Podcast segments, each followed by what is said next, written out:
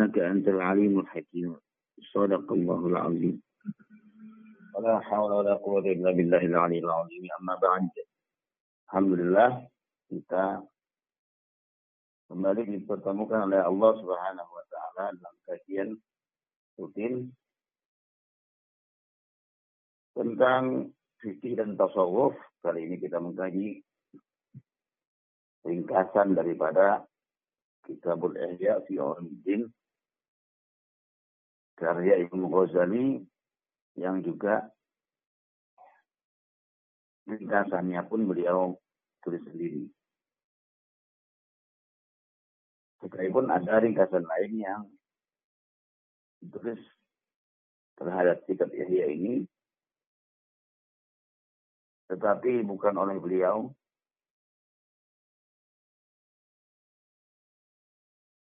yaitu oleh Imam Jamaluddin Al-Qasimi jauh eh, hidupnya sebelum beliau. Alhamdulillah kita kali ini berada tepat pada tanggal 1 Rajab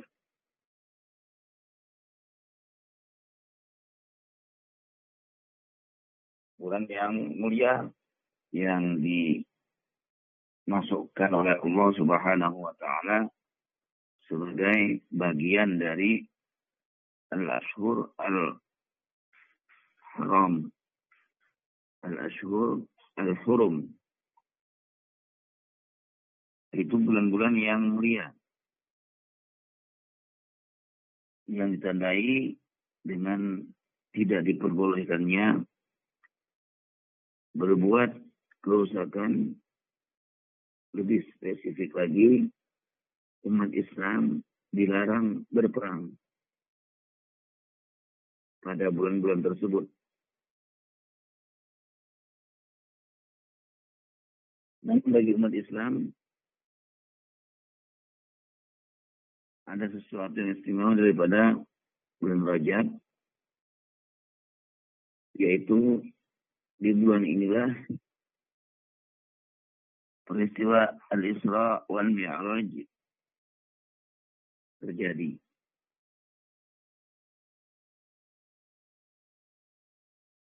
Dari peristiwa Isra Mi'raj itu kemudian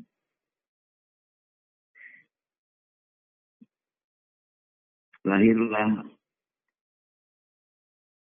syariat tentang sholat yakni sholat lima waktu Karena peristiwa Al-Isra wal Mi'raj itu selain dia adalah perjalanan yang luar biasa, tidak masuk kepada logika, tetapi yang paling penting adalah di situlah diberikannya kewajiban sholat lima waktu kepada umat Islam dan itu kemudian menjadi syariat tentu bagi umat Islam dengan adanya sholat itu kemudian seluruh amal-amal yang lain mengikut kepada sholat itu. Dan itu diterima atau tidaknya oleh Allah Subhanahu wa taala. Sebagaimana hadis Nabi Muhammad Sallallahu Alaihi Wasallam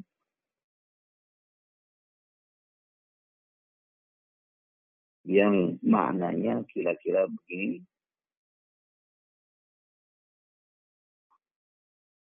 Bahwa setiap orang yang beriman akan diperiksa seluruh amalnya dan sholatnya. Apabila sholatnya itu diketahui baik, maka seluruh amalnya dianggap baik.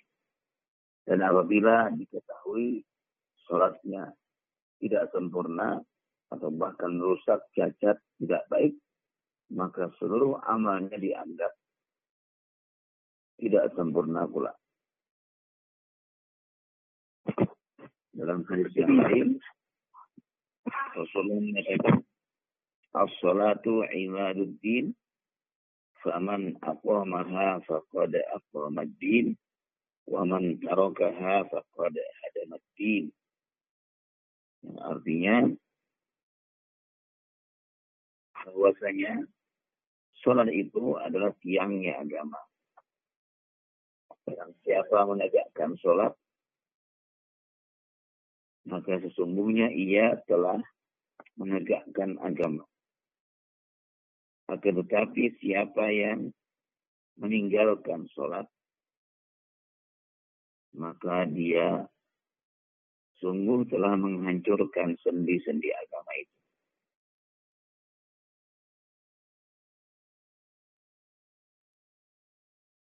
Selain sholat lima waktu yang diterima Rasul Shallallahu Alaihi Wasallam pada bulan Rajab juga ada kemuliaan. Beramal di bulan Rajab. Keutamaan beribadah di bulan Rajab. Ini ibadah yang sunnah. Maka sebelum kita kembali mengkaji sholat pada kitab ini, dalam momen rojab ini, ada baiknya kalau kita sedikit mengulang-ulang tentang keutamaan bulan Rajab, yakni keutamaan beramal di bulan Rajab bagi umat Islam. Yang pertama adalah di bulan Rajab dianjurkan oleh Rasulullah Sallallahu Alaihi Wasallam untuk berpuasa. Sekadar kemampuannya berapa lama ia berpuasa. Setidak-tidaknya ia berpuasa di tanggal satu Rajab ataupun satu hari di bulan Rajab. Puasa sunnah. Dan hari ini kebetulan adalah tanggal satu Rajab. Amalan berikutnya yang dianjurkan di bulan Rajab adalah Allah Subhanahu wa taala terutama di malam tanggal 1 Rajab karena malam tanggal 1 Rajab adalah salah satu dari lima malam mustajab yang kita dianjurkan untuk banyak-banyak berdoa di malam itu. Dalam sebuah hadis Rasulullah Shallallahu Alaihi Wasallam menyatakan yang maknanya ada lima malam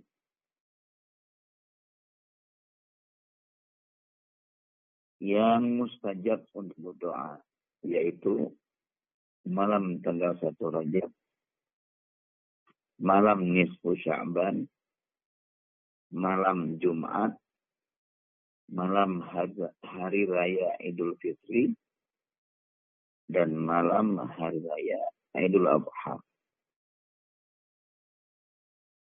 Maka kita banyak-banyak berdoa di malam itu. Selain berdoa, juga kita dianjurkan untuk banyak-banyak beristighfar di bulan Rajab ini. Istighfar dalam pengertian banyak-banyak mohon ampun. Bisa kita lakukan dengan cara beristighfar atau mengucapkan astagfirullahaladzim atau dengan istighfar tertentu yang disusun oleh para ulama pendahulu kita yang khusus di bulan Rajab. Seperti istighfarnya Syekh Abdul Qadir Al-Jilani. istighfarnya Al-Habib Abdullah bin Alwi Al-Haddad yang terkenal dengan sebutan istighfar rajab.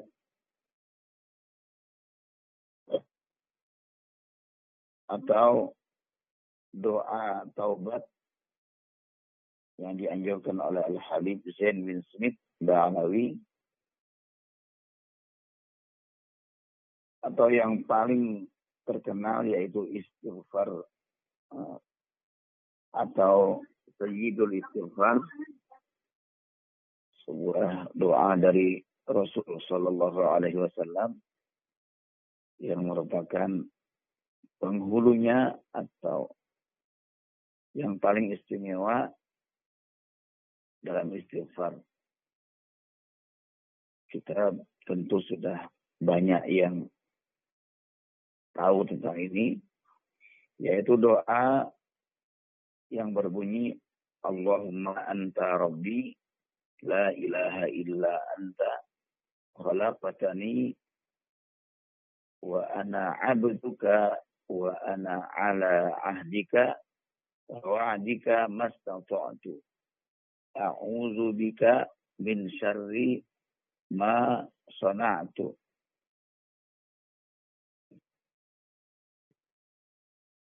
أبوء لك بنعمتك علي wa abu'u laka bizambi. Faghfir li ma qaddam. Faghfir li fa innahu la yaghfiru dzunuba illa anta. Dianjurkan untuk banyak-banyak dibaca di bulan Rajab. Tujuan dari istighfar ini adalah agar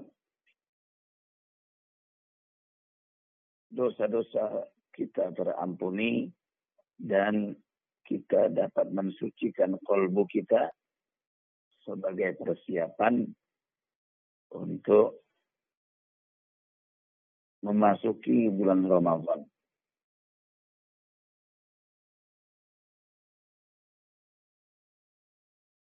Kemudian selain istighfar dan puasa, kita dianjurkan juga untuk banyak-banyak bertasbih di bulan Rajab ini. Ada tasbih khusus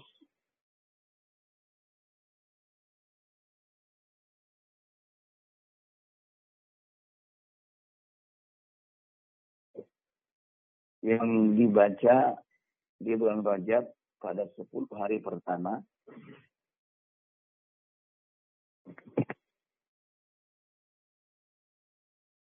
dibaca setiap hari.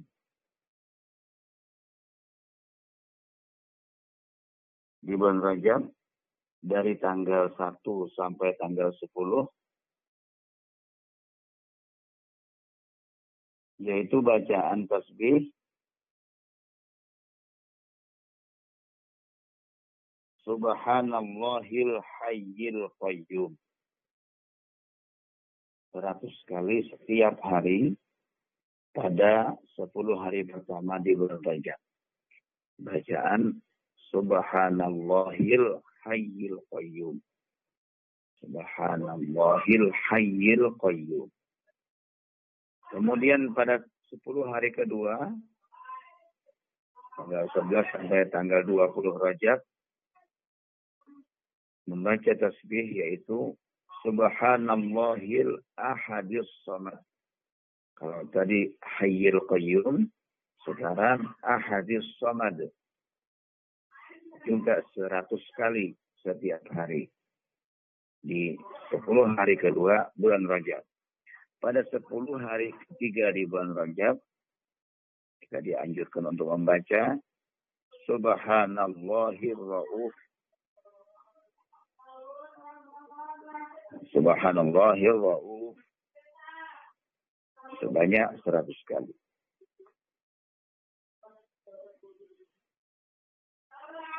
Kemudian beberapa ulama tasawuf menganjurkan kita untuk membaca kalimat ini sebanyak 35 kali pada waktu khusus di bulan Rajab yaitu pada Jumat yang terakhir di bulan Rajab. Ya, di minggu terakhir di hari Jumat terakhir. Dan waktunya adalah pada saat khatib naik mimbar. Kita membaca kalimat Ahmadu Rasulullah Muhammadun Rasulullah Kalimatnya seperti itu. Ahmadu Rasulullah, Muhammadun Rasulullah. Dibaca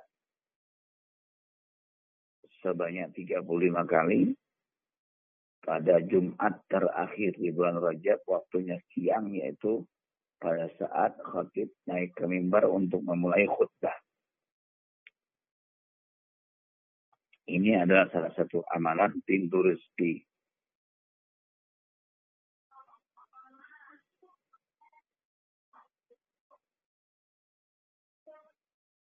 Itulah beberapa amalan yang dianjurkan untuk kita lakukan di bulan Rajab ini sebagai upaya persiapan memasuki bulan Ramadan.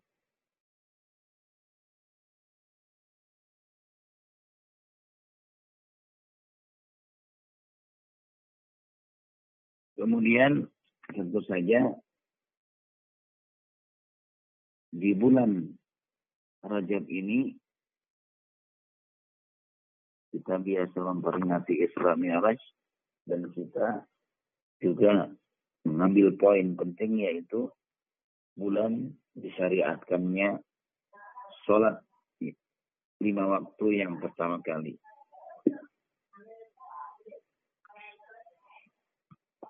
Kembali kita kepada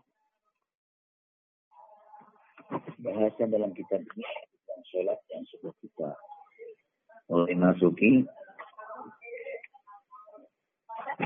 Alhamdulillah ini pun pas dengan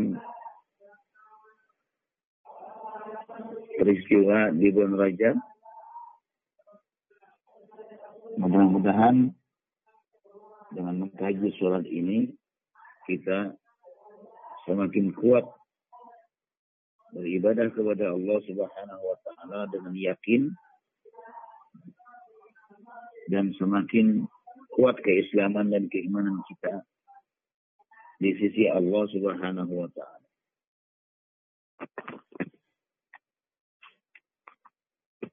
Dalam kitab Al-Marsyul Amin ini disebutkan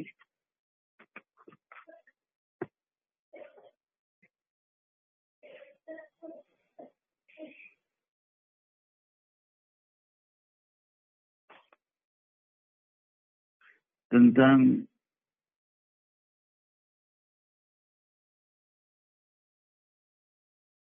fadilah itmamil arkan tentang keutamaan menyempurnakan rukun-rukun sholat.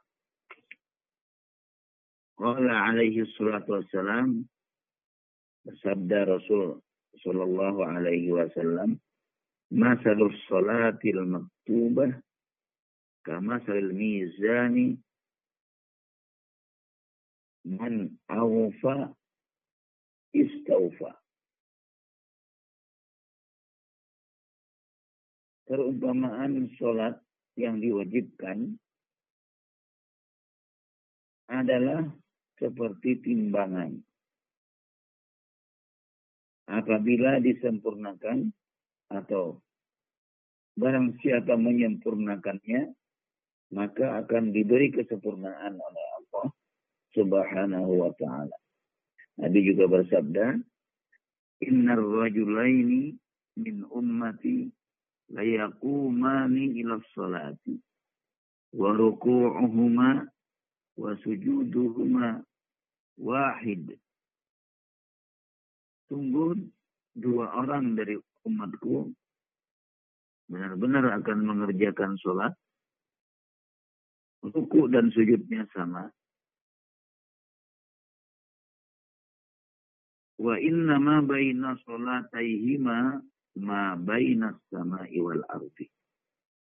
Akan tetapi perbandingan sholat antara keduanya adalah perbandingan antara langit dan bumi. Wa asyara ilal khusyuk.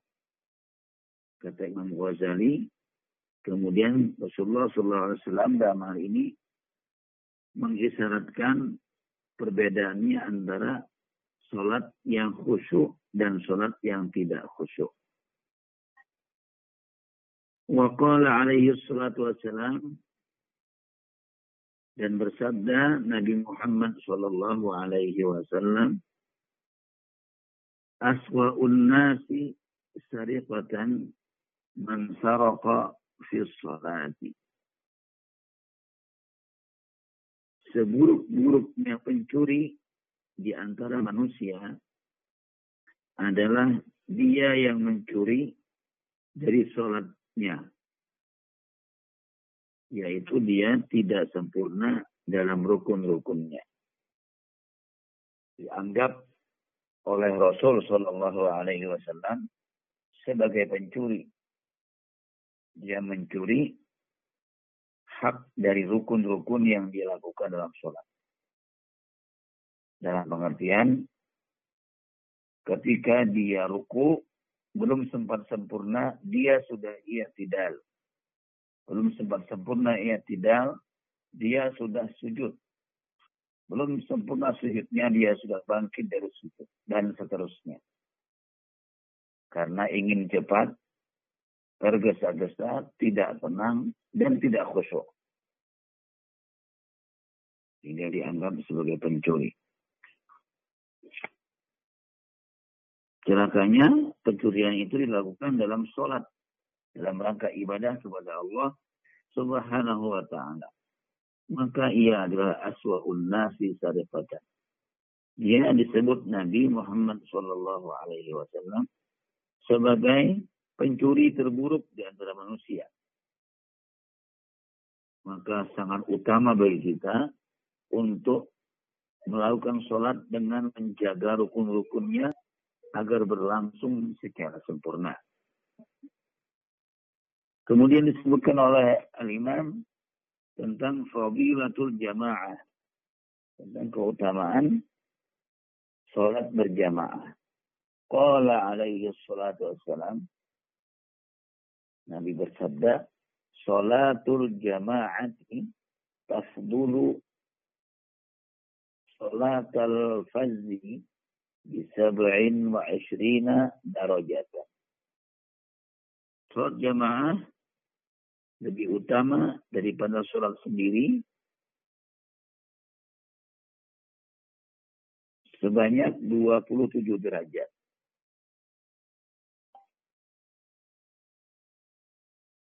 Waqala Ibnu Abbasin dan Ibnu Abbas berkata, Man sami' man al-munadi walam yujib lam yurid khairan walam yurabbih Barang siapa mendengar panggilan azan dan dia tidak juga menjawabnya, tidak juga mendatangi panggilan itu, berarti dia tidak menginginkan kebaikan.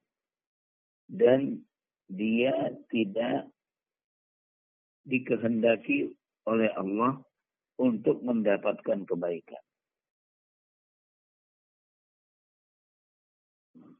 Wa qala alaihi salatu wassalam Nabi bersabda, "Man shalla arba'ina yauman as-salata fi jama'atin." Barang siapa mengerjakan sholat secara berjamaah selama 40 hari, la yafutuhu fiha takbiratul ihrami selama 40 hari dia tidak terlewat untuk mengikuti takbirnya imam. Dia tidak pernah terlewatkan takbiratul ihram bersama imam. Kataballahu lahu bara'atan Kataballahu lahu bara'ataini. Niscaya Allah menuliskan untuknya dua kebebasan. Bara'atan minan nifaqi, yaitu kebebasan dari sifat nifak, sifat munafik. Wa bara'atan minan nari, dan kebebasan dari siksa api neraka. Itulah keutamaan dari sholat berjamaah.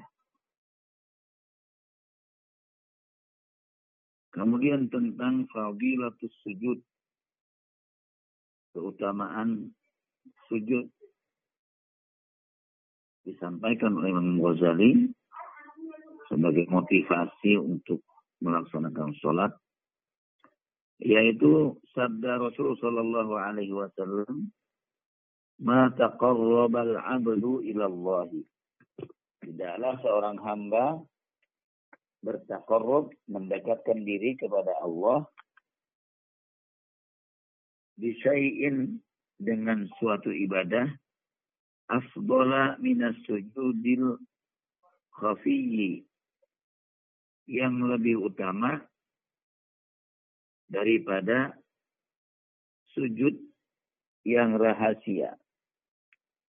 Jadi maksudnya tidak ada ibadah takarub kepada Allah yang lebih afdol daripada sujud. Dan sujud itu dilakukan secara tersembunyi, itu rahasia.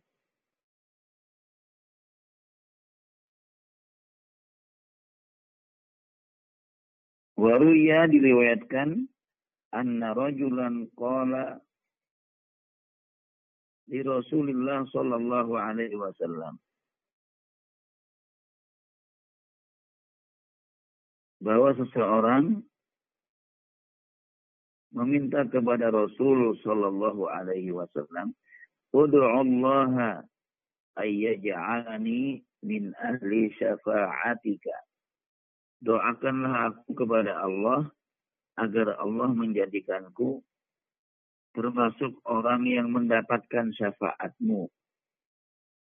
Wa an yarzuqani murafaqataka fil jannati. Dan agar Allah memberikan anugerah kepadaku untuk membersamaimu di surga kelak.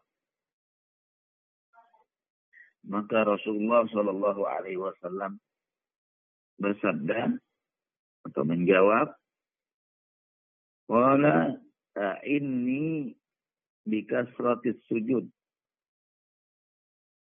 Tolonglah aku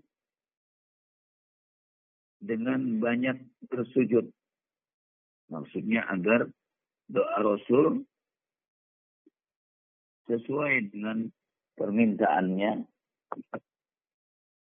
Yaitu sahabat tadi kiranya dikabulkan oleh Allah Subhanahu wa taala. Lantaran dibantu dengan sujudnya si sahabat sujud yang banyak. Wa Abu Hurairah berkata Abu Hurairah radhiyallahu an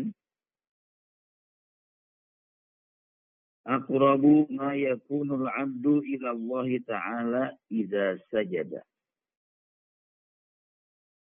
sedekat-dekat hamba kepada Allah adalah pada saat ia sujud.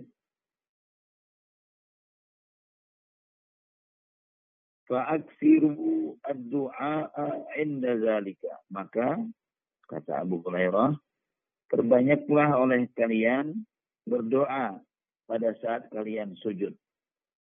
Karena posisi kita dengan Allah pada saat itu berada dalam keadaan sangat dekat. Itulah keutamaan sujud. Sehingga sholat itu menjadi sangat penting Karena di situ ada sujud. Apalagi sholat berjamaah menjadi lebih utama sholatnya daripada sholat sendirian sebanyak 27 derajat.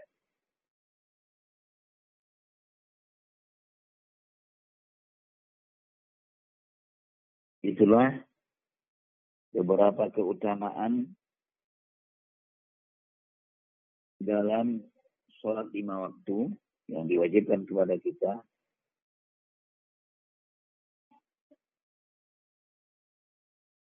Kiranya ini dulu yang bisa saya sampaikan. Selanjutnya kita akan membahas nanti tentang keutamaan khusyuk, keutamaan atau keistimewaan amal atau pekerjaan membangun masjid dan seterusnya. Saat ini saya jauhkan dulu. Silakan para asakil, ustaz-ustaz sekalian, para ibu, untuk menyampaikan sesuatu yang belum jelas atau belum sempurna dalam kajian ini untuk kita diskusikan bersama-sama atau menyampaikan hal lain yang tidak berkenaan dengan yang kita kaji saat ini dalam masalah fikih, masalah hukum maupun masalah tasawuf tentang kita bertasawuf tentang kebersihan hati dan lain-lain. Dipersilahkan. Monggo Pak Istri. Monggo Pak Eko. Waduh. Saya jenengan ini plot pertama. Allah. Ustaz Ulun masih di Haramain? Sudah pulang, Ustaz. Ustaz. Baik, Alhamdulillah. Bisa berkata Ngaji bersama Ustaz. Amin, amin. Alhamdulillah. Jogja saat ini lebih banyak hujannya uh, katanya dua hari yang lalu hujan cukup lebat. Iya. Tapi ini dua hari terakhir ini kemarin hanya sedikit gerimis. Oh iya. Pagi ini mendung tidak mesti hujan. mendung tidak mesti hujan Pak Ulun. Mendung tidak mesti hujan. Iya. Ya, mungkin anu layahnya harus agak sedikit sejuk dan dingin. Oh, oh. Kalau Kalimantan posisinya di Banjarmasin ini terutama daerah Banjarmasin Martapura ini juga masih sekali juga hujan dan katanya hmm. tadi mendung tidak berarti hujan. Benar itu. Oh. Kadang-kadang hari hujan kita. Kalau hujan pasti mendung misalnya. Ini apalagi berkaitan dalam rangka menyambut haul nih pada saat hujan ini cukup terganggu karena persiapan saya kira di saya kemarin ke bagian pedalaman dari Hmm. Di setiap kabupaten semua sepertinya menjadi ya. Saya lihat walaupun berhujan-hujan mereka ini semarak seperti menyambut hari raya. Banyak persiapan. Karena ini menjadi tradisi baru di sini ya dengan adanya haul guru ya semua orang berkumpul ya seperti hari raya saja menjadi hari libur bersama ya. dan biasanya juga selalu, selalu diwarnai dengan hujan ya, karena berdekat dengan musim hujan biasanya ini belum bergeser daripada musim hujan, pelaksanaan haul, ambar guru.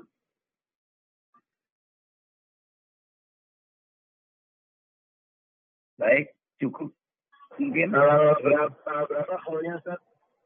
Tanggal 29 Februari. Wah, Februari. Uh, pesan mohon izin untuk sedikit berkomentar atas ngaji kita pagi hari ini. Baik, baik, baik. Ya, eh, teman-teman, eh, kenapa di dalam agama kita orang yang berilmu itu dihargai tinggi, ya.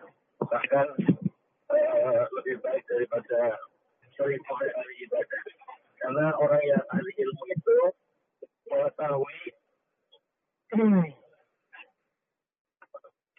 amalan bukan hanya sekedar berbuat tetapi juga uh, value-nya.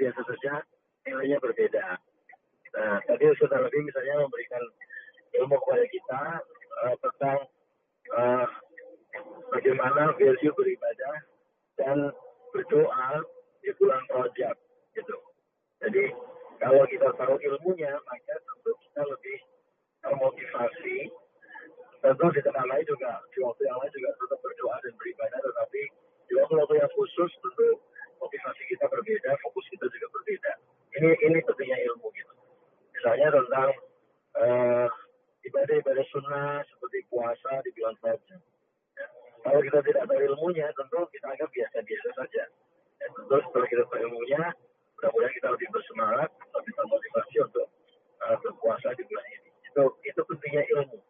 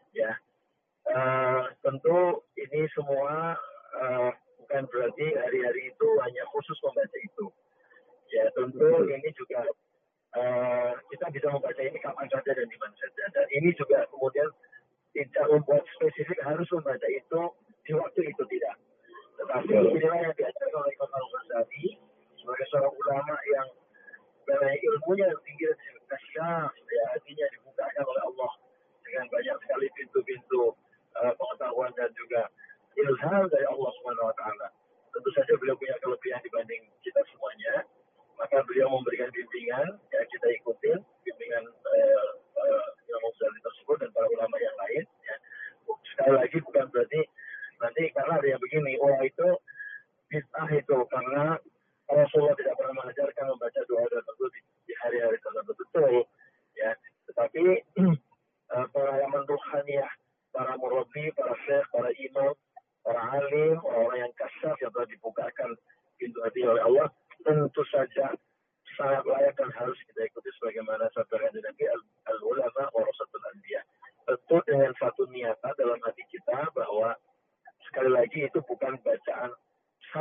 hanya dan khusus di hari itu.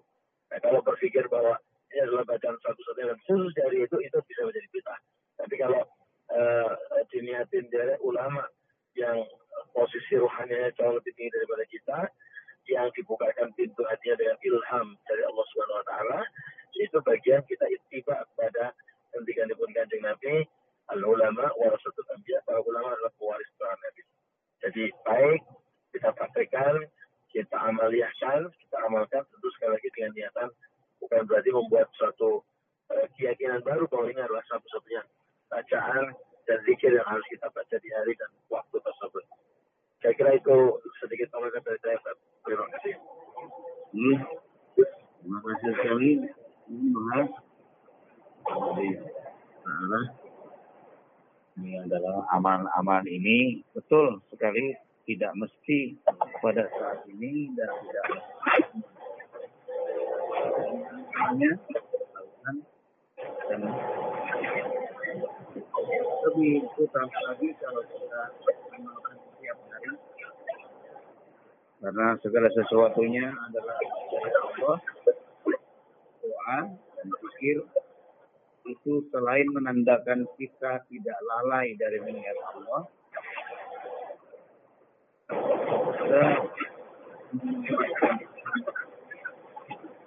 sedikit dan berdoa di setiap keadaan. Allah Subhanahu wa taala memerintahkan dalam Al-Qur'an, "Uzkurullaha zikran katsiran." Allah memerintahkan ingat kepada Allah sebanyak-banyaknya. Maksudnya selalu ingat kepada Allah. Salah satunya dengan cara berdoa dan menyebut serta memuji Allah Subhanahu wa taala dengan lisan. Kemudian Nabi memang menyampaikan zikir-zikir tertentu. Kemudian diperingan oleh para ulama dengan menyeleksinya untuk dipersembahkan kepada umat yang tidak semuanya bisa berzikir sebanyak-banyaknya. Tidak semuanya menguasai lafal bahasa Arab. Maka oleh para ulama kemudian diringkas yang penting-pentingnya untuk dipersembahkan kepada umat Islam seluruhnya agar bisa setidaknya sedikit dari uh, ajaran Rasulullah bisa dilaksanakan dalam bentuk dalam dalam bentuk zikir ini. Seandainya semua itu tidak disederhanakan oleh para ulama yang memang ahli, memang bisa mengambil yang ringkas dan padat dengan keahlian mereka, maka kita akan kelimpungan dengan perintah Allah berzikir.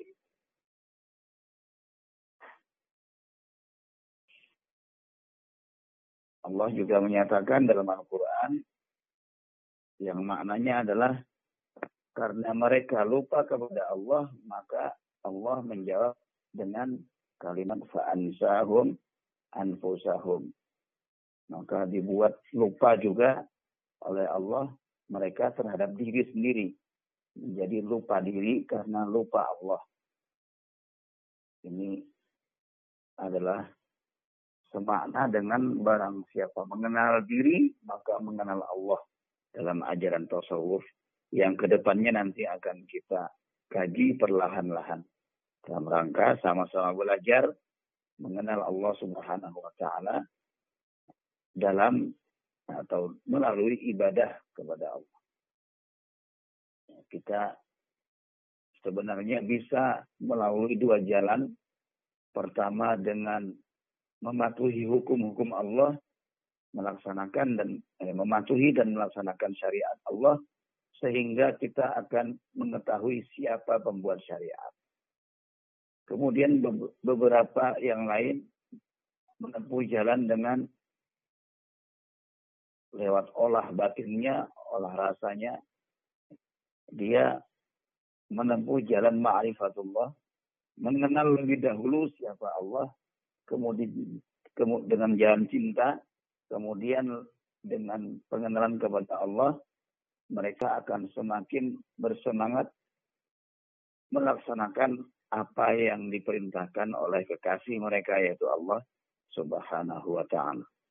Dua-duanya itu bisa ditempuh sesuai dengan kadar keilmuan masing-masing.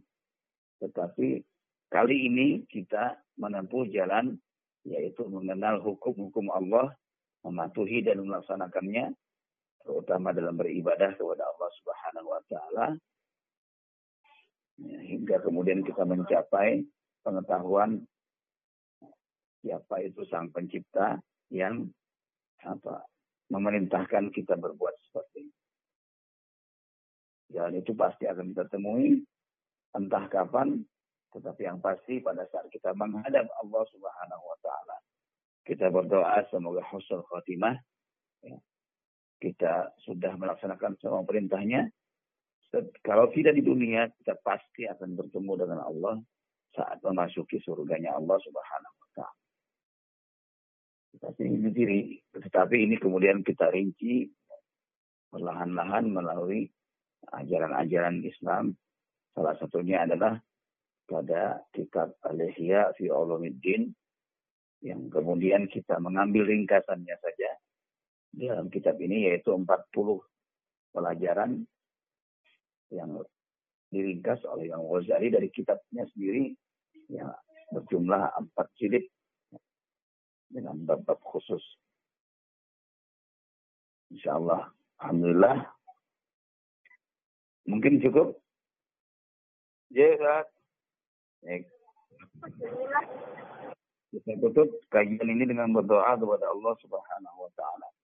Kita memohon ridha Allah memohon syafaat Rasul Shallallahu Alaihi Wasallam dan memohon agar semua hajat kita dikabulkan oleh Allah Subhanahu Wa Taala hajat kita dengan segala kemudahan dan hajat kita di akhirat yaitu ampunan dari Allah atas dosa-dosa kita.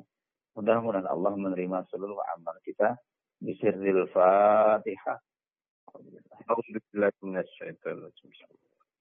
Alhamdulillah. الرحمن الرحيم مالك يوم الدين إياك نعبد وإياك نستعين اهدنا الصراط المستقيم صراط الذين أنعمت عليهم غير المغضوب عليهم ولا الضالين. آمين. أعوذ بالله من الشيطان الرجيم. بسم الله الرحمن الرحيم. الحمد لله رب العالمين.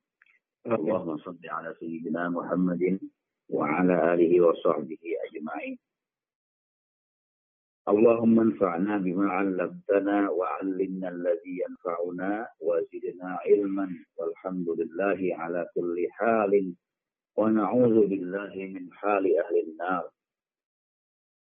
اللهم اجعل اللهم ارزقنا حجا مبرورا وسعيا مشكورا وذنبا مغفورا وعمرة مقبولة وتجارة لن تبور.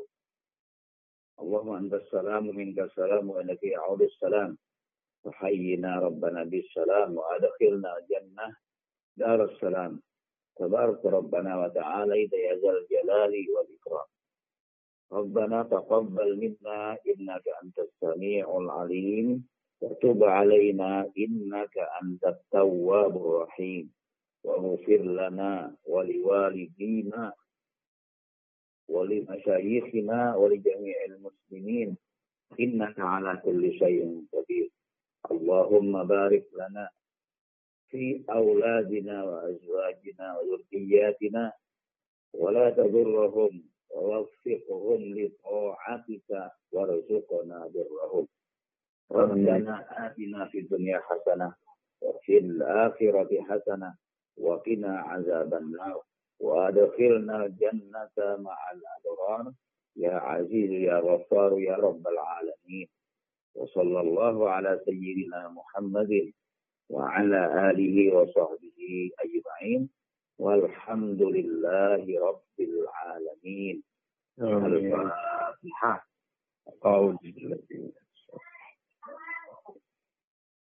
الرحمن الرحيم. مالك يوم الدين. إياك نعبد وإياك نستعين. اهدنا الصراط المستقيم صراط الذين أنعمت عليهم غير المغضوب عليهم ولا الضالين Demikian dari saya, hadan Allah wa iyyakum ajma'in. Saya akhiri dengan ucapan wallahul muwaffiq ila aqwamit thariq. Wassalamualaikum warahmatullahi wabarakatuh. Waalaikumsalam warahmatullahi wabarakatuh. Terima kasih Ustaz. Terima kasih Ustaz.